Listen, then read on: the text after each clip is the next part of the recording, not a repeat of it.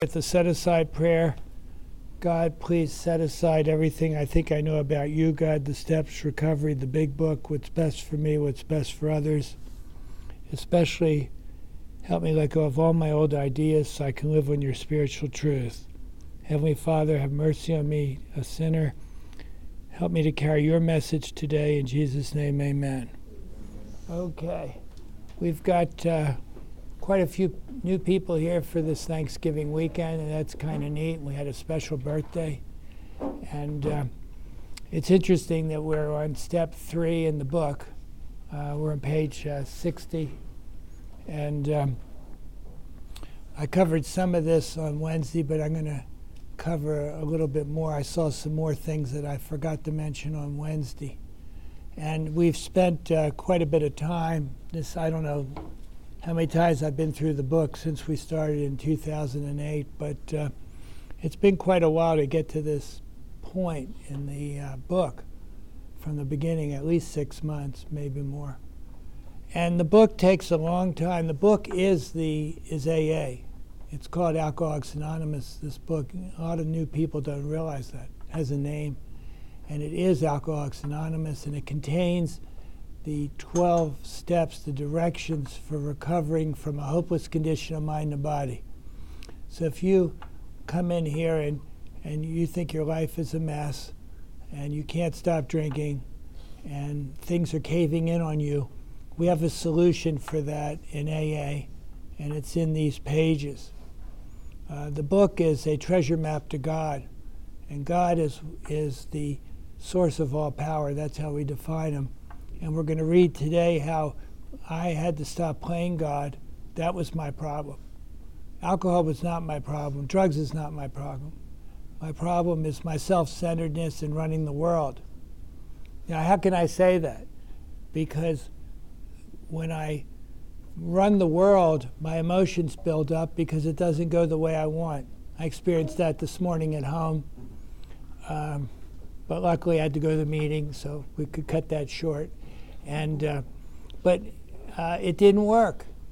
Not only do we uh, in conflict with everybody and everyone, but we things don't go our way, and we get irritable, restless, discontented.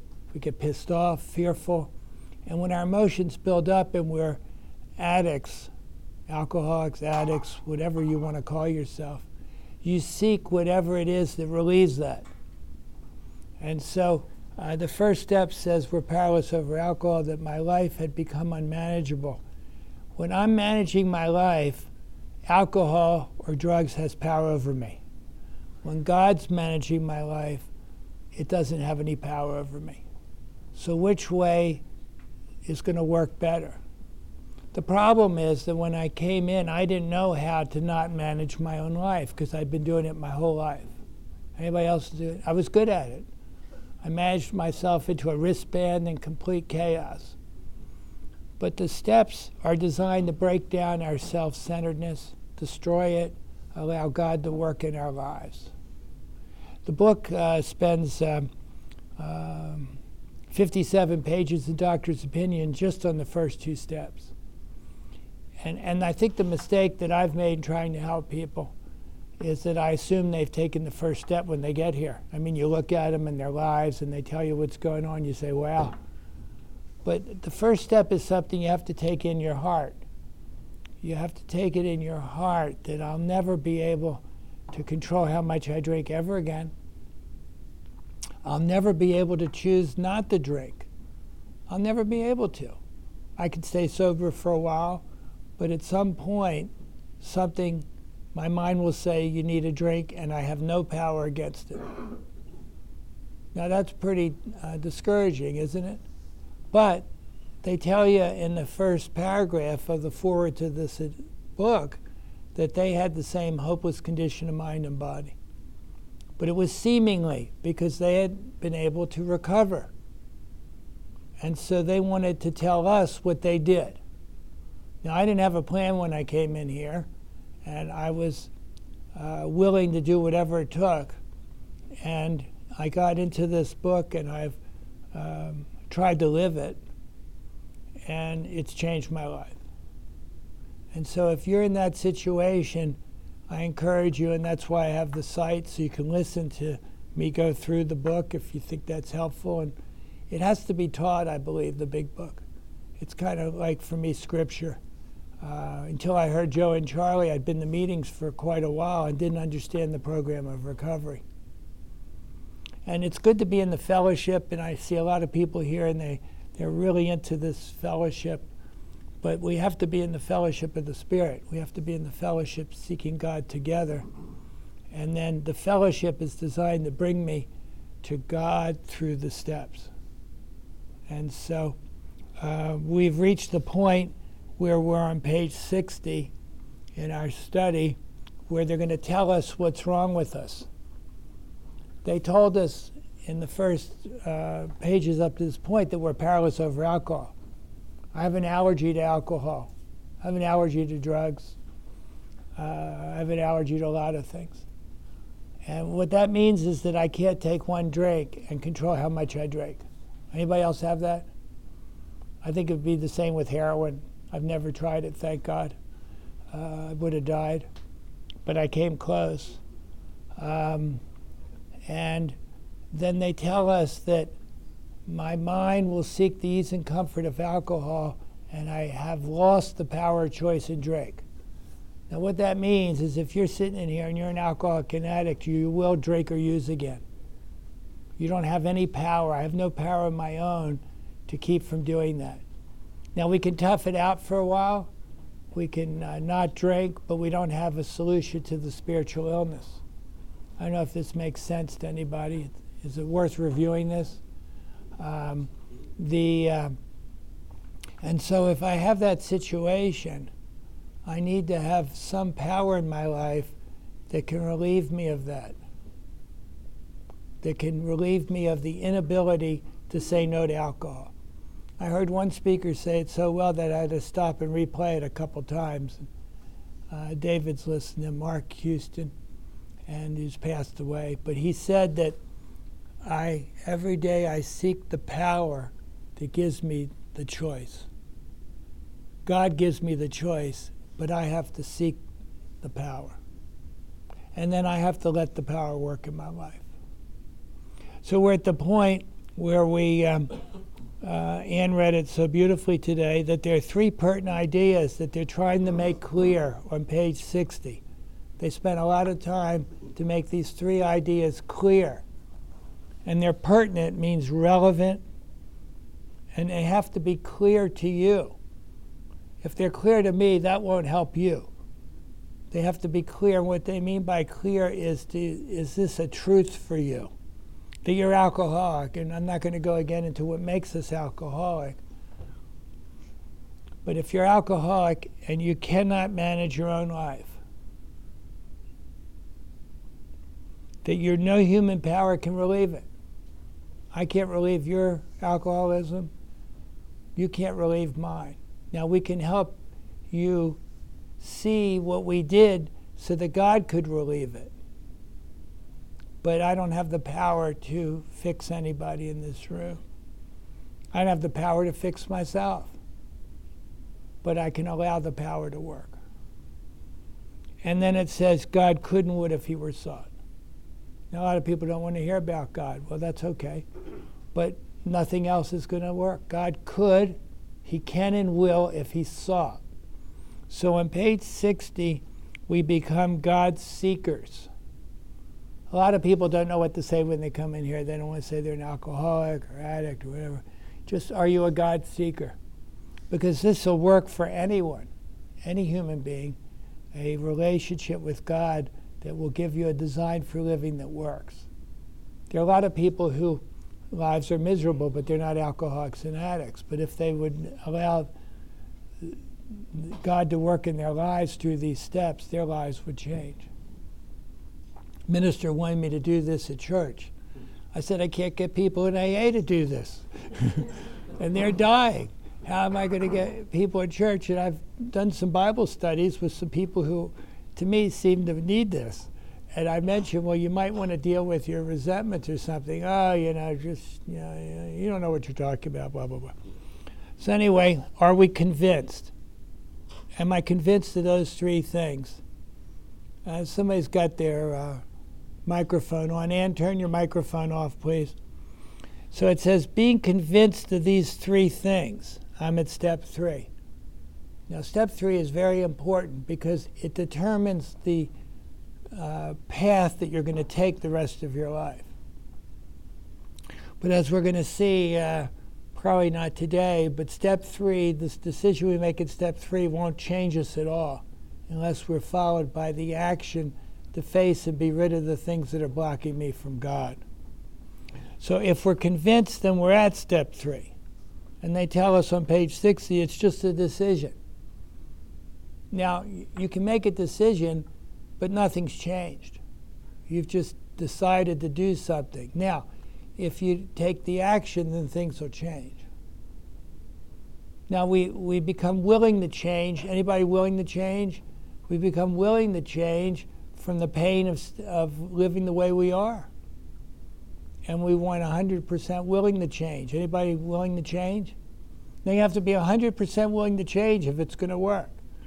It can't be, well, I've had a bad day, I'll go to AA. No, you have to be completely defeated to become 100% willing. Then step two is I believe that I can be changed by God, that He can do something for me. Now, step three is the decision to let God work in our lives, basically. You see how they work?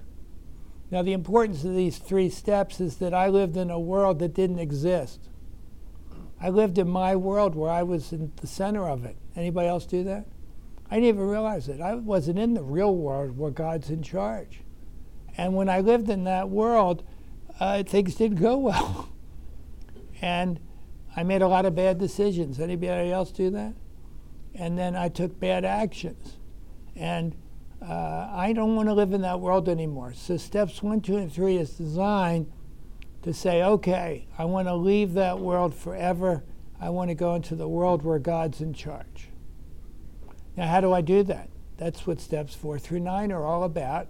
And on page 84, it says, when you've done that work, you're in the middle of your amends, you've entered the world of the Spirit. That's where God's the center of the world. And when you're there, we have the 10 step promises.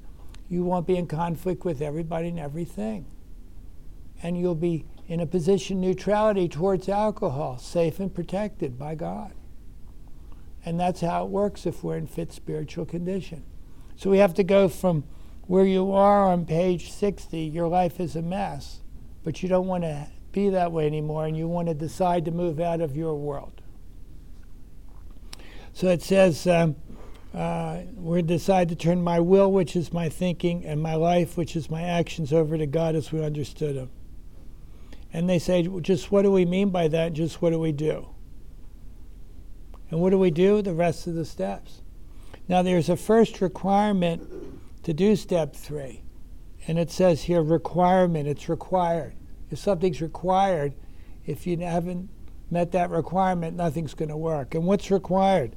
That I be convinced that any life, any life run on self will can hardly be a success. Now, um, a lot of people want to know what self will is. And I have a handout that I used to give out on this. Self will is where I'm determining what I need in my life to do to handle my sex instinct, my material instinct, and my social instinct. And I decide what I need to be happy in those areas. And when I'm running it, then there are three things that happen. I have wrong belief, which is fear wrong judgment, which is actions, and wrong decisions, which is harmful actions. Now, are you convinced that a life run on self will can hardly be successful? You have to ask yourself that. Am I convinced of that today? I am today. Dylan, you still convinced of that? It says if you're in that basis, you're always in collision with somebody or something. And it says, even though your motives are good. But my motives were always not good, they were always my motives. And then they're going to describe on the next few paragraphs what it's like when you play God. And it tells me I arranged the lights, the scenery. And can you turn your microphone off, dear? The lights, the scenery, the players. And if they would just do what I want, everything would be okay. Did that ever occur to you? If she would just do what I wanted, it would be fine. Well, that's a delusion. And then they talk about on the page 61, I went through this some Wednesday, the uh, personality we use to get our way. We're either kind and loving or we're obnoxious and egotistical and mean. And then on page 61, it says, What happens if I'm running the show? It doesn't come off very well. so when people come to AA, it's not because they can't, they're drinking too much or drugs or whatever. It's because the show didn't come off very well. Now, certainly the show doesn't work well at all if you continue to drink and use.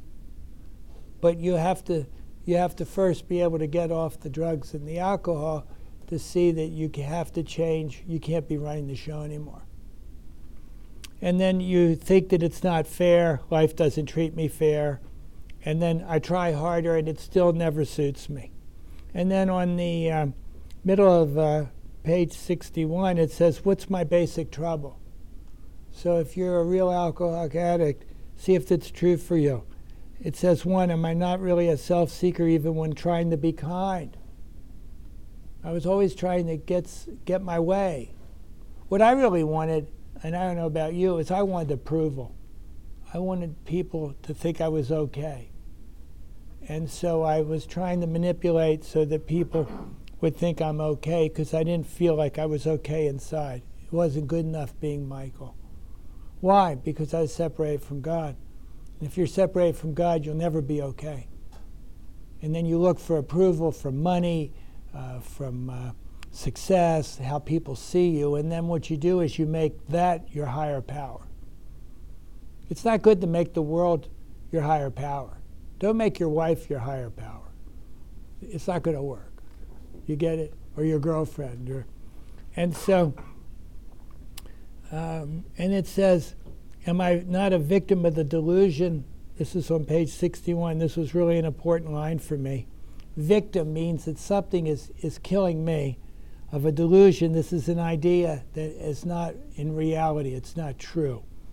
It's a delusion that I can wrest. Wrest means like wrestle. I'm going to wrestle satisfaction and happiness out of life if I manage well. And I think I had that for when I was four or five. If I could just arrange things, then I would be okay. It never worked. That's not how I'm going to get happiness and satisfaction out of life. I get happiness and satisfaction out of life now by doing God's will for me, by being loving, patient, kind, tolerant, considerate, compassionate, by being service to my fellow man and to Him. But I had that delusion. And so that was a, uh, when I read that, I could see it. And so and uh, then it goes down and it says, you know, we were self centered, we were egocentric. And then let's go to page 62, which I covered some of this Wednesday. It says, whatever our protestations, whatever I want to argue against something, I'm going to protest against this idea, are not most of us concerned with myself, my resentments, and my self pity. Is that true for you? Think about it. Are you concerned with yourself? Your resentments, how you, your anger, your judgment of others, your self pity, how you feel sorry for yourself. Self pity is an excessive, self absorbed unhappiness over one's own troubles. Excessive, self absorbed unhappiness over my own troubles. And guess what? I caused them. So I'm having this excessive unhappiness over poor me. Have you ever had the poor me song? You call up, somebody calls you, they're, and they're giving you the poor me song, and oh, and it, but I caused it all. Now, how do I know that? Because they're going to tell me. And I can see it today. If I'm having a bad day today, who's, who's the cause of it? Me. It's not them anymore. So selfishness, self-centeredness, that we think is the root of our troubles. Now, does anybody think that's a good line? Anybody like it? But notice what it says. The root of all my troubles is me and my, my concern with myself. Now, the way I see that is that when we come in here, we're a tree. We each have a tree we bring in here. And when my tree is planted in Michael's soil, it looks like crap. I have all these character defects. The tree's withering. There's no fruit on it. It looks terrible. And that's how my life was when I, because it was planted in my soil. Now, I could still have that today. I could plant my tree in Michael's soil when I leave the meeting and the tree starts to wither. So, where do I want to plant my tree? In God's soil. So, the root of all my troubles is that I've planted my life in me and not God. Now, AA, when you get to steps 10 and 11, is not very complicated. It's where you keep replanting your tree all day long. You get in your soil, you don't feel good. Uh oh, I'm in the wrong soil. God, replant my tree in your soil. That's 6 and 7. That's steps 10 and 11. And then it says, I was driven by a hundred forms of fear self delusion, self seeking, self pity. So I was never in control of my life. I thought I was. But my character defects were controlling me because my tree was planted in my soil. And what are your character defects? You're selfish, dishonest, fearful, inconsiderate, intolerant, lustful, int- intemperate. You get it, self pity, all of that. And we, I used to hand out the cards of, on that. And then people would hurt us. And it says, seemingly without provocation, seemingly to me, but I invariably found that at some time in the past, and this was really key for me, I have made decisions based on self, which later placed me in a position to be hurt. And when you do your four step, that's what you see. Four step isn't confession. Four step is where you see how you made bad decisions your whole life, which put you in a position to be hurt. And I could still do that today. And not only did it put me in a position to be hurt, but to hurt the people I love. Anybody hurt the people they loved? And we did that because we were living on self. And I made decisions based on self, what I wanted, what I thought I needed to be okay, what I thought I needed to be happy. Well, I was wrong because it didn't make me happy and it caused even more pain. And so now I try not to make decisions based on self. I try to stay connected to God. How do you know if you're making a decision based on self when you've been in recovery a while? You're a little bit uneasy. You say, well, maybe that's not a great idea. maybe I need to pause before I send that text or I make that call or take a deep breath. You get it? We just vaguely sense it's not what God wants us to do. And then the other way is it loving? Is it kind? Is it tolerant? Is it considerate? If it's not, is it based on what I want? Then maybe I shouldn't do it. But this is just in the beginning, these few paragraphs to get us ready to do the rest of the work. If you really don't take step three, you're not going to be doing the rest of the steps. So our troubles, we think, are basically of our own making. Anybody agree with that? Do you agree 100% with it? Now, Joe and Charlie, when I listened to them for the first time, they said this is the greatest promise in the big book. Well, why? Because if the troubles are of my own making, I can change my personality with God. If it's their fault, I can't change them. And all my troubles are of my own making. I don't have to have any troubles. Once you're in recovery, you just have situations. You don't have to have trouble. You just have situations. And then with God, you figure out how to handle them. So my troubles were my own making. Son of a gun. I didn't know that when I came in here. I had a list of, of who caused all my troubles. Anybody else have that? I used to call it an execution list. You know, these people. Oh my God, look what they did. If you live with them, blah, blah, blah. It was really sick. Nobody laughed. Uh, they arise out of ourselves. See, the problems were, they arise out of me. They arise out of what I think I need. And the alcoholic is an extreme example. Now, extreme is an is a interesting word, right? An extreme example of what? Self will run riot. we're like a riot of getting what we want and doing what we want and managing the world and and uh, trying to wrest satisfaction and happiness by manipulating everybody and everything. Anybody do that? I did it, and I, I could still do it unconsciously because I was so good at it. Anybody else good at it? But I have a higher power at home who reminds me that, you know, you're not in charge of that, honey. And uh, like I was worried about Stu today driving in the snow. And did he leave early enough so that he wouldn't get in trouble? And she said, No, honey, Stu's old enough that he can figure out when to leave and he can do it without your help. But I still called him. but I didn't call him to check up on him. I just wanted to see how he was doing. Maybe see if he'd left yet. Yeah, stop. Mark's giving me a hard time. Well, but it, that wasn't a bad thing. That's not.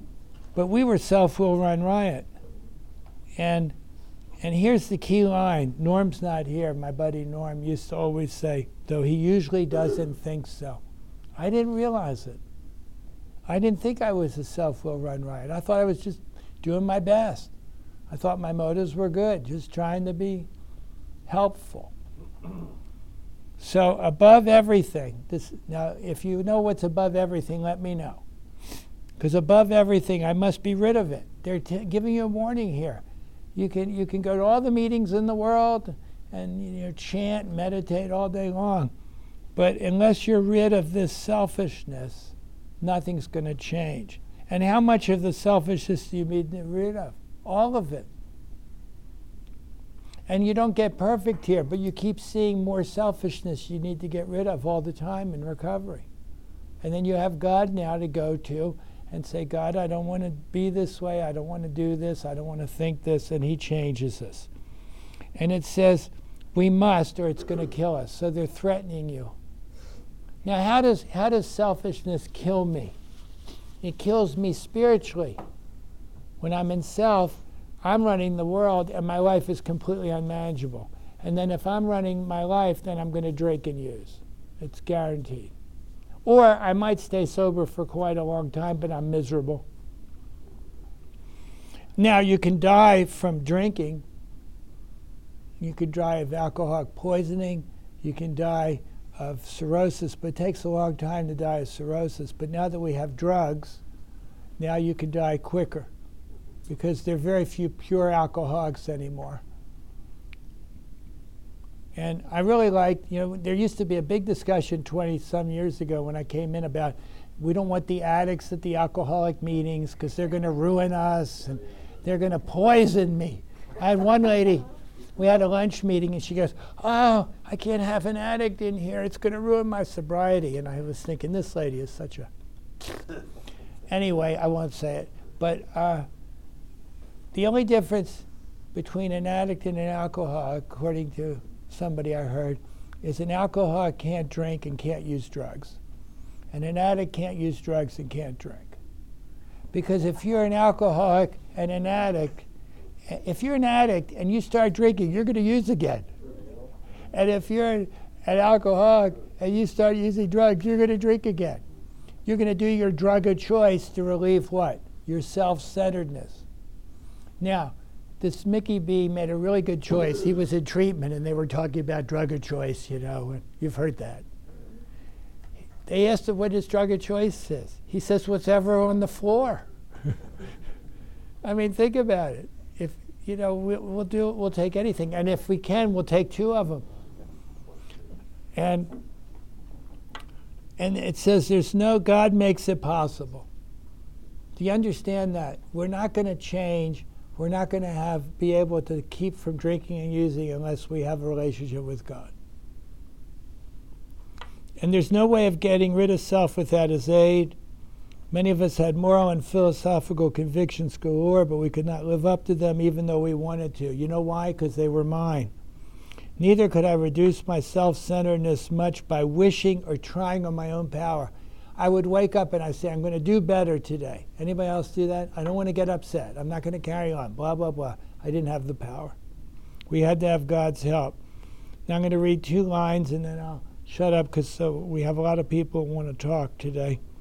So, this is the how and why of this. I have to quit playing God. This is so important. Now, why do I have to quit playing God? It says it doesn't work. Do you see it? And why doesn't it work when I play God? This is subtle. Does anybody know why? Because you're not God.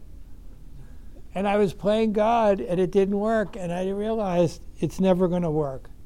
And here's the decision that we're making. So we're deciding two things to quit playing God because it doesn't work, and I decide that hereafter in the drama of life, God's going to be my director.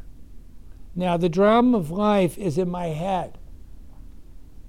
The drama of life is in my head, how I see things. And God, I want God to direct my thinking and how I see the world. Uh, he's the principal. We are his agents. He is the father. We are his children. Most good ideas are simple. This is a simple idea, isn't it? Not complicated. You don't have to be a nuclear physicist to understand this. And this concept was the keystone of the new and triumphant arch through which we pass to freedom. So, what they're saying here, I'm going to start with this, is that what I'm building is an arch in, my, in recovery to go from bondage to me to living in the world where God's the center of it and He's directing my life. And I'm going to build an arch to go through there. I'm on one side of the arch, I need to get to the other side. Now, the foundation of this arch is willingness. What makes you willing? Pain. The first step, pain. I'm willing. I don't. I'm willing to go. Th- I can't stay where I am. I need to get through the arch.